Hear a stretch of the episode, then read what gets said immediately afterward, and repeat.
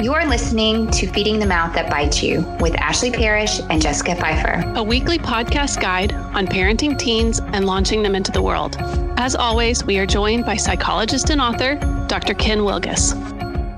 Hey everyone, and welcome back. On today's episode, we are covering part 2 of the Limit Setting series. Join myself, Jessica Pfeiffer, and Dr. Ken Wilgus as we jump right into this conversation. So Dr. Ken, I have a question because, you know, I only have one that's a teenager currently, and I have a lot of others in line.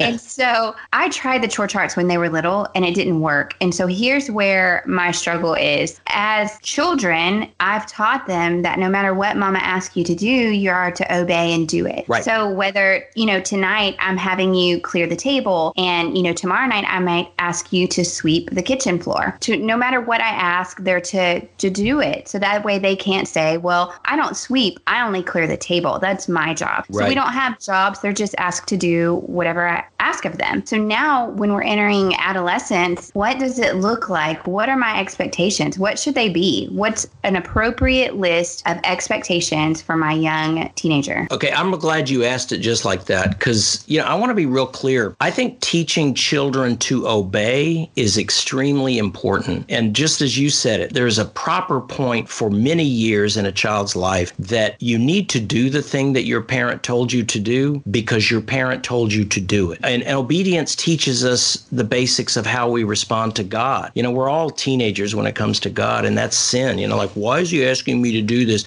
Do it. He's God, you're not. So I'm all about that. But for teenagers, I think it's huge that you shift away from that because the goal of discipline with children, again, especially young children, is obedience. But the goal of discipline for teenagers must not be obedience. It must be responsibility. If you keep the same goals for your teenagers that you do for children, you will raise an obedient adult. And I've seen that over and over where they simply leave home or even break away from home because of a charismatic boyfriend or girlfriend that now tells them how to behave, and they don't know how to really respond responsibly, which is you need to make your own choice about this and your life will go better or worse based on what you choose to do. But it is not because I told you to do it. So in your example, Ashley, it is definitely much better to tell adolescents, I used to say, you know, sweep the floor. And then the next day I would say this, here's what your job is now. I won't tell you each day. I will try not to throw stuff at you. I'll make you responsible instead for this task, and you need to keep it up. And if you do, it's fine. And if you don't, then there will be problems with it. That's what it motivates teenagers. Remember, the implied reward for a teenager is I will leave you alone. Mm-hmm. So if you keep the backyard cleaned up and I don't step and poop, you're good. But if I do find that you're not doing it, there will be this consequence. That's very different from, hey, I need you to go do this. And then, oh, now I want you to go do that. They tend to balk at the childish nature of I'm being told and ordered around like a slave. Children don't like it either, but I don't have a problem with that. They need to learn that. Teenagers have already learned that and need to move on to the next level, which is responsibility, not obedience. That's good. Now, what happens if they never do it? Do we just keep raising consequences? Keep raising consequences? Yeah. What if you have a defiant child?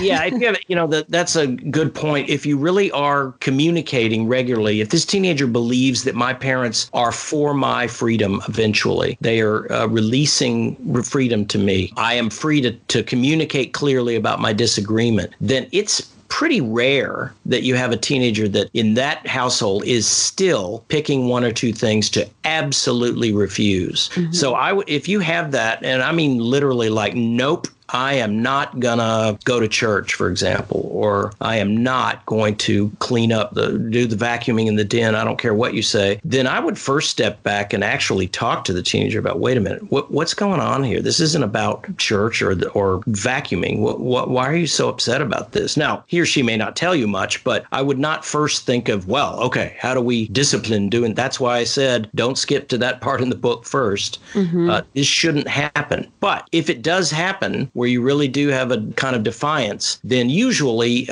you want to first just survive that first dramatic moment of them telling you, I'm not going to do it, can't make me, and do not get into a battle about it. Again, what's your first thing you do? Smile. Okay, okay, not going to vacuum, not going to do the chore. Great. So here's the deal. You already lost $1. You have till tomorrow to get it done. And if you don't, then it will cost your phone. And then we'll let you know after that. But don't take the bait, because that's usually what it is actually a momentary after 10 p.m. upset thing. And they just want to lure you into being the bully that they're pretty sure you are. And if you can survive that part, not go back to policeman, but you're a calm judge that's pretty scary and perfectly willing to increase the consequences until, wow, let me see, you're not going anywhere. You have no phone and you have no devices. Is this worth it? You virtually never get to that point unless you have a teenager that has much larger issues of, I think I'm being controlled in everything. I don't think I'm allowed to communicate. You usually have something else going on that they get that defiant. So Dr. Ken, sometimes I run out of ideas. My kids think I'm spending a bulk of my time thinking of terrible ways to punish them. But the truth of the matter is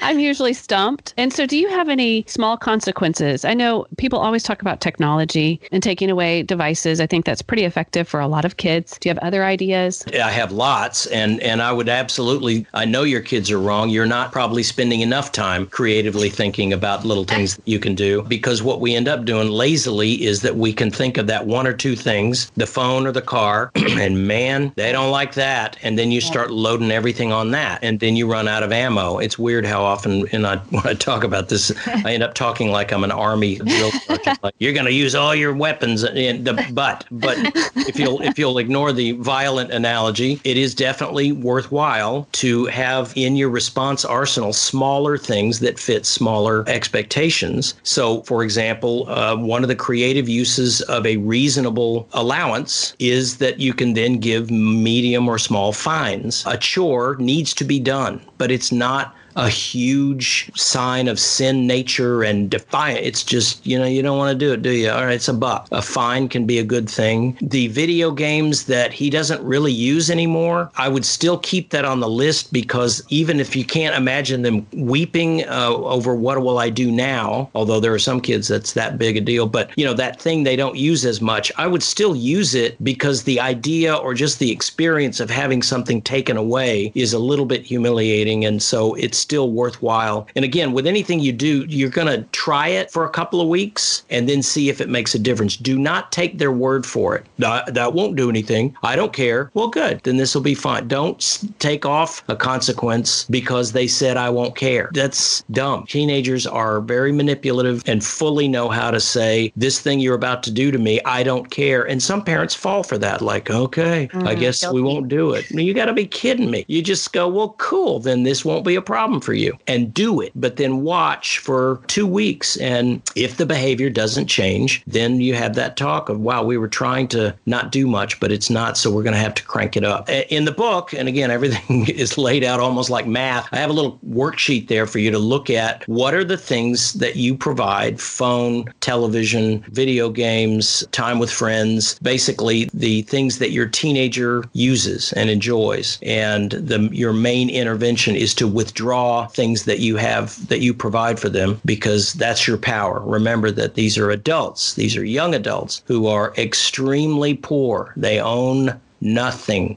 Everything they have is yours. And if you are careful in how you withdraw the things that you are providing, usually, unless you're doing something else wrong, virtually always, that's enough to get the point across. Dr. Ken, is there ever a point when a consequence is adding to? So you're asking something from them, you're not taking away? Yeah, that's a great point. Yes, you can do that. You know, this is where one of the weakness in my recommendations is that I tend to swing a heavy bat. I work with kids that are that are just difficult. And for that reason, I tend to use, I recommend passive consequences. That is that you take something, but it does not require your teenager to do anything. That even gets down to, for example, if you're fining them, I don't recommend that you say, go get me $1, because again, that could make a little control battle. I say, take it off the next allowance. So in answer to your question, adding something like, because you've done this, you have to go weed the garden for a half hour. Some parents can do that. And I say, if you can do it, great. But most of the teenagers I work with will make that active consequence into a new battle. Mm-hmm. And so that's why I tend to shy away from them. The one active consequence I would not recommend, I've already made reference to, and that is the I'm going to make you write a thing or read a thing that implies that the consequence here is that I'm going to get into your brain and change your thoughts. Again, teenagers can tell you're trying to do that. And even if the thing they're reading or writing is good, using that as a consequence